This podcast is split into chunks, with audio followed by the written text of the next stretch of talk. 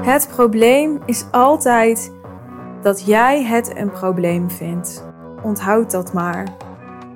Jaren geleden, toen ik voor het eerst met een coach ging werken, omdat ik freelancer was en wist dat ik niet mijn droomleven aan het leiden was, maar ook geen idee had wat ik dan wel met mijn leven wilde. Toen dacht ik, ik ga een coach nemen. En daar heb ik toen lange wandelsessies mee gedaan. Dit is geen hele relevante informatie voor het punt dat ik wil maken, maar dan kun je een beetje een beeld vormen, hè? een beetje een visualisatie maken. We deden toen wandelsessies en nou ja, ik denk dat ik uh, 99,5% van wat we toen besproken vergeten ben.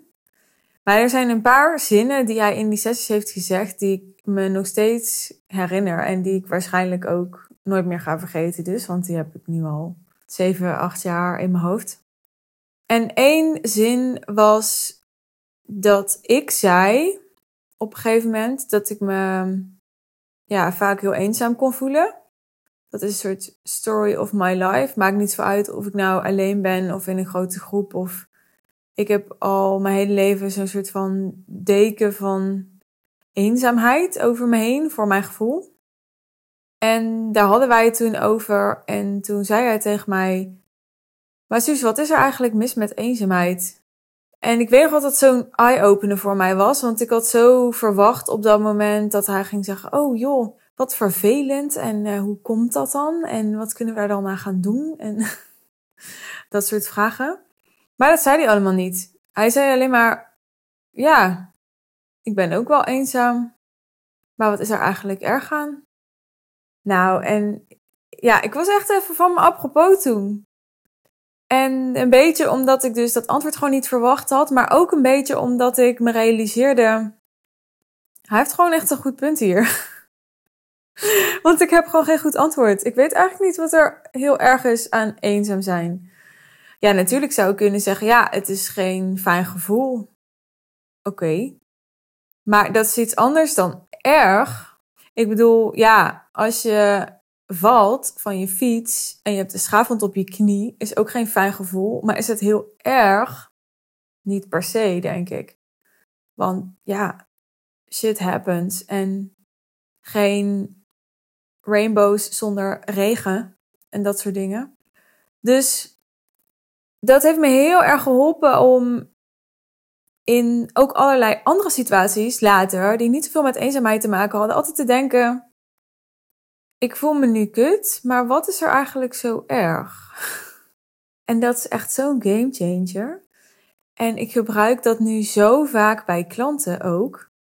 Echt, nou ja, ik denk wel twee keer per week is er wel een klant tegen wie ik dit, wat ik nu deel in deze aflevering, zeg. En dan steeds met wat andere woorden, want ik customize het dan een beetje voor die situatie. En ik kijk dan hoe die persoon het waarschijnlijk nodig heeft om de boodschap te kunnen ontvangen. Maar er was bijvoorbeeld laatst een klant en die had een klant en zij betaalde haar facturen te laat. En zij ging daar toen over in gesprek met haar. En ze had daar niet heel relaxed op gereageerd. Ze vond dat ze een beetje soort van snel daar bovenop dook, die klant. En nou ja, waardoor mijn klant weer het gevoel had van, ja, ik weet niet of ik dat nou wel goed heb gedaan. En aan de ene kant vind ik dus dat ik gelijk heb. En aan de andere kant, ja, wil ik ook niet dat ze gaat denken dat het me allemaal om het geld gaat. En nou ja, allemaal van die stemmetjes kun je hebben rondom zo'n situatie. Dat herken je misschien. En ik denk dat heel veel mensen zeggen in zo'n situatie van... Ah joh, weet je, je hebt er echt goed aan gedaan om het zo te doen, hè, want je staat gewoon helemaal in je recht. Of um, nee, ja, je moet dat ook niet te snel doen, hè, want, uh, want uh, nou ja, anders dan krijgt zo'n klant helemaal niet uh, de kans om het zelf op te lossen. En ik denk gewoon dat veel mentoren en adviseurs al snel inhoudelijk ingaan op dat soort dingen. En ik geef ook mijn mening in dit soort situaties. Dus ik zeg ook van, nou, dit is hoe ik hier naar kijk. Maar ik kijk vooral ook altijd heel erg naar wat gebeurt hier. Dus niet alleen naar hoe ik vind dat je hiermee om zou moeten gaan. Want dat is namelijk heel vaak niet eens zo relevant. Want jij bent de ondernemer en jij kan een eigen mening hebben. En als jij dingen doet waarvan ik denk, oh, maar dat is misschien niet handig, of daar heb je misschien een blinde vlek, of je hebt misschien nog niet hier aan gedacht, of ik vind dat ik dit tegen je moet zeggen, dan zal ik dat doen. Maar het is niet zo dat omdat ik iets vind, dat jij dat dan ook moet vinden. Dus ik ga in eerste instantie altijd uit van wat vind jij zelf en doe het zoals jij het goed vindt. En ik geef mijn mening als je erom vraagt, of ik geef je mijn advies als je erom vraagt. En ik zal zelf ingrijpen als ik denk dat het nodig is, als het van toegevoegde waarde is. Maar ik ga niet proberen van jou mij te maken door mijn mening aan jou op te dringen of zo. Dat is niet hoe ik het meest van toegevoegde waarde voor jou ben als mijn klant.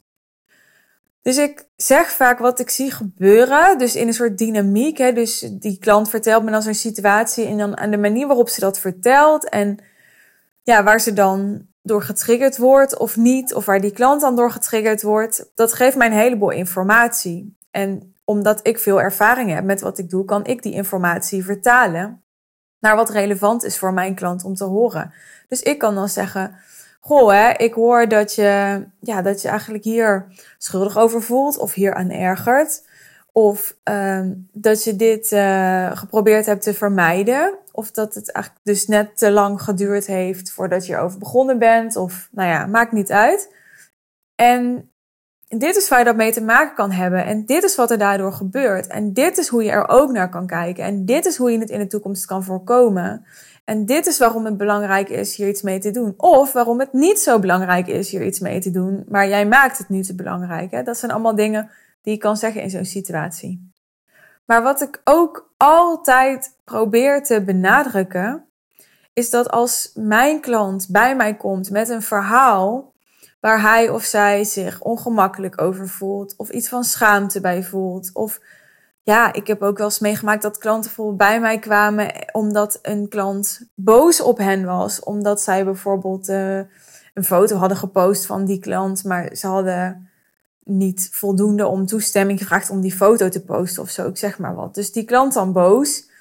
En zij dan ja, helemaal in een soort verontschuldiging bij mij van shit, hè, ik heb het verpest bij mijn klant en ja, ik heb al mijn excuses aangeboden en wat moet ik nu doen? En en ik probeer altijd dan duidelijk te maken dat er in feite geen probleem is. Er is geen probleem.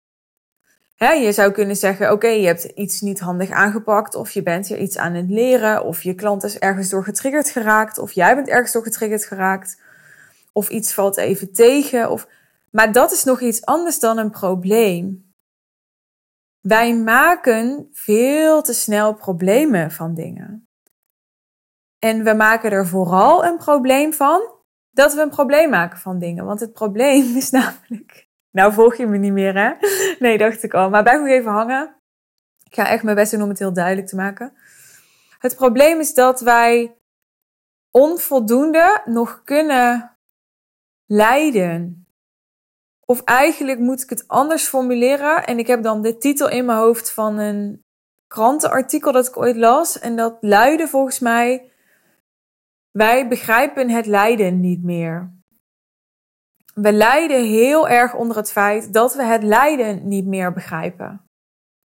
En wat ik daarmee bedoel, is dat op het moment dat jij als mijn klant bij mij komt en je voelt je ergens rot over omdat iets niet helemaal goed is gegaan, op wat voor manier dan ook, dan is het belangrijk om te doorzien dat het feit dat jij je rot voelt niet komt omdat jij iets verkeerd hebt gedaan of omdat iets tegenvalt of omdat ik iets verkeerd heb gedaan of omdat jouw klant iets verkeerd heeft gedaan. Dat is eigenlijk nooit waarom je je rot voelt. Waar je je rot door voelt is altijd het oordeel daarbij. Dus is altijd het feit dat jij er een probleem van maakt dat dat gebeurd is. Want als jij om hetzelfde voorbeeld te gebruiken, je klant erop aanspreekt dat hij te laat heeft betaald en je klant reageert daar niet relaxed over, dan is dat niet zozeer. Dit is echt iets waar je wat zelfreflectie voor nodig hebt en ook wat oefening voor nodig hebt om dit te doorzien. Maar dat is niet zozeer waardoor jij vervolgens rot voelt. Jij voelt je vervolgens rot doordat je zelf verwijt gaat maken, namelijk oh ja, maar ik had het ook anders moeten doen, of ik heb dat ook niet goed gezien, of ik had haar anders op aan moeten spreken, of Zie je wel, het was helemaal geen goed idee om hier het gesprek met haar over aan te gaan. Dat zelfverwijt, dat zelfoordeel, dat is altijd het probleem. Nu even terug naar mijn voorbeeld over die eenzaamheid. Het feit dat ik een verhaal in mijn hoofd maak dat eenzaamheid erg is, dat is het probleem, niet de eenzaamheid. Want dat verhaal leidt namelijk dat ik een of andere stomme kneus ben. Niet letterlijk dat ik dat dan denk, maar daar gaat het dan een beetje over. Dat ik voel me dan stom omdat ik blijkbaar niet in staat ben om vervullende vriendschappen aan te gaan. Of om een goed en sociaal leven te onderhouden. Of om dat wel te doen, maar daar helemaal geen energie van te krijgen. Dus dat is waar ik me uiteindelijk ongelukkig door voel op zo'n moment. Door mijn oordeel over dat ik die eenzaamheid heb. Want als je gewoon gaat zitten en gaat zijn met eenzaamheid, dan gebeurt er eigenlijk niks. Dan, dan is er eigenlijk niks. En datzelfde geldt voor boosheid, voor verdriet, voor Hè? En daarmee bagatelliseer ik het niet of zo. Dus ik zeg niet dat je emoties er niet mogen zijn. Hè? Begrijp me niet verkeerd. Ik zeg alleen dat emoties dus niet erg zijn. En dat heel veel situaties die jij wel erg vindt, eigenlijk ook niet erg zijn. Dit is voor mij ook echt spiritualiteit. Zijn met wat er is. Ik heb dat heel mooi kunnen oefenen in deze coronatijd, ook de afgelopen tijd omdat ik op een gegeven moment echt niet meer wist wat ik moest vinden van dingen. En uh, heel erg onzeker kon worden van mensen die ik hoog had zitten, die iets zeiden. En dan mensen die ik ook heel hoog had zitten, die iets 180 graden anders zeiden. En dat ik ja, het gevoel had dat ik moest kiezen of een standpunt moest innemen. Of dat ik. Ik heb ook heel vaak gedacht: ben ik nou gewoon te dom om te begrijpen hoe het echt zit, of juist te slim, waardoor ik alle nuances zie, of gewoon complete verwarring daarover. En ja, dat, dat verdween op een gegeven moment, omdat ik, ja, omdat ik er als het ware boven kon gaan hangen en dacht: oké, die, die verdeeldheid die er nu is, die polarisatie die er nu is, die, die verschillende invalshoeken en meningen en geluiden die er nu zijn, dat, dat is blijkbaar wat er nu is. En zolang ik daar geen probleem van maak, is het geen probleem. En, en daarmee wil ik niet ontkennen dat wij uh, wereldproblematiek hebben. Maar ik wil wel de zelfafwijzing eraf halen. Want daar is namelijk niemand bij gebaat. En dat is waar het uiteindelijk altijd op neerkomt als wij ons rot voelen. Zelfafwijzing over dat we ons niet rot zouden moeten voelen. En dat is in essentie wat ik bedoel met de titel van deze aflevering. Het probleem is altijd dat jij het een probleem vindt.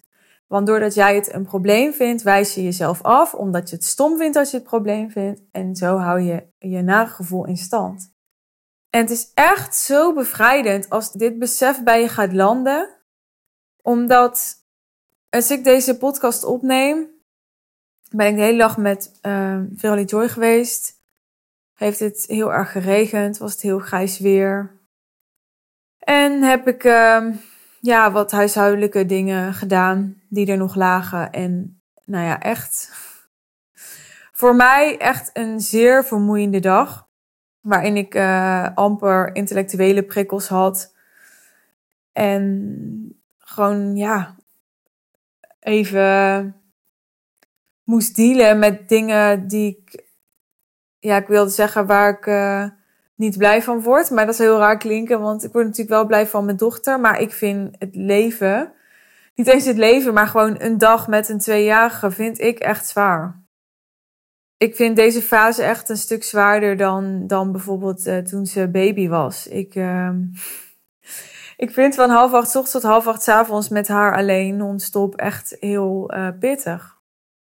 En nou ja, wat er dus bijvoorbeeld in geresulteerd heeft dat ik me vandaag gewoon niet heb aangekleed. Want dat scheelde toch weer 2% energie die ik daar dan niet in hoefde te steken. Maar natuurlijk heb ik dus ook vandaag wel een moment gehad dat ik me echt slecht voelde over mezelf. Omdat ik dacht, jeetje, zit ik hier binnen met mijn peuter. Ik weet eigenlijk niet zo goed wat ik met hem moet doen. Ik ben niet aangekleed, ik zie er niet uit. Ik weet je, gewoon niet hoe ik tot mijn recht kom. 180 graden anders dan hoe ik het beste tot mijn recht kom. Maar zodra ik besef, oké, hè, dit is alleen een probleem omdat ik er een probleem van maak, want er is helemaal niks aan de hand. Hè, ik bedoel, regen is niet erg, dat ik me niet heb aangekleed is niet erg, dat ik nu moe ben van deze dag is niet erg. Er is helemaal niks erg. Dus dit is geen probleem op het moment dat ik ook de keuze maak, soms is het ook een kwestie van een keuze maken, dat dit geen probleem is. En dat kun je dus met alles doen. Kun je nagaan hoeveel leuker je leven dan wordt, maar ook vooral hoeveel succesvoller je kunt zijn. Het is ook gewoon een soort business hack, want weet je hoeveel energie er verloren gaat bij ondernemers naar alle verhalen en negatieve emoties en problemen die ze dus maken en al die zelfafwijzing en al die oordelen. Nou, dit is even een wilde gok die totaal niet onderbouwd is. Maar soms denk ik wel eens dat gewoon 50% van onze energie daar naartoe gaat. En als je daar niet meer zo door wordt afgeleid of daar naartoe wordt getrokken, of dan scheelt dat je zoveel energie. En ik wil daar iets aan toevoegen. Soms gaat het wel gebeuren, want ga echt niet denken als je deze podcast luistert en je denkt: wow, dit is echt een inzicht voor mij, ik ga er echt iets mee doen. Dat je dus vanaf nu nooit meer iets een probleem gaat vinden. Dat bestaat niet. Dat, dat vind ik ook. We zijn gewoon mensen. En ik weet inmiddels hoe heel veel psychologische en spirituele dingen werken. Maar dat wil nog niet zeggen dat ik het dan kan leven. En zeker niet dat ik het altijd kan leven. Ik ben geen verlicht persoon. En dat is ook belangrijk om je dat gelijk, als je nu toch luistert, ook te realiseren. Dat het dus niet altijd gaat lukken. Anders was je namelijk ook al echt multimiljonair geweest. Want je hebt vast wel eens, hè, als je geïnteresseerd bent in de thema's waar ik content over deel, boeken gelezen over geld en over rijk worden en over money mindset. En ja, dan had je dat allemaal daarna gewoon kunnen gaan zijn en kunnen gaan doen. En dan was je nu gewoon multimiljonair geweest. Maar zo werkt het natuurlijk niet. Weten is niet leven. En dat accepteren is ook heel belangrijk. Want anders ga je alleen maar jezelf erger veroordelen op het moment dat het niet lukt. En dan ben je eigenlijk verder van huis. Dan ben je alleen maar de, de bergen waarvan je naar beneden kan vallen, dus je valhoogte, hoger aan het maken omdat je dan denkt, ja, lekker, weet je wel, ik voel me al een hele tijd goed en ik snap hoe dit zit met problemen. En dan op een dag dan lukt het je niet meer om ergens geen probleem van te maken en dan bam. En dan voel je je echt pas echt een sukkel, want ja, je wist toch allemaal zo goed hoe het werkte en het ging toch allemaal zo lekker. En hoe kan het dan dat je nu opeens naar beneden bent gekukeld? Ja, omdat je dus in het ego-patroon bent getrapt dat je denkt dat je dit nu voor altijd goed kan. En dat is niet zo. Ik ga het hierbij laten. Dankjewel voor het luisteren. En mocht je een vraag hebben over dit onderwerp, stuur me gerust een DM. Wil je meer van mijn afleveringen luisteren? Dan uh, raad ik je aan om je te abonneren op mijn kanaal of mijn kanaal te volgen als je via Spotify luistert. Dan krijg je notificaties van nieuwe afleveringen. En wil je met mij werken of wil je onderzoeken of het bij jou past om met mij te werken en hoe dat je leven gaat veranderen, dan ben je welkom om je call met mij te boeken via de link in de omschrijving bij deze aflevering. Wie weet spreek ik je dan binnenkort.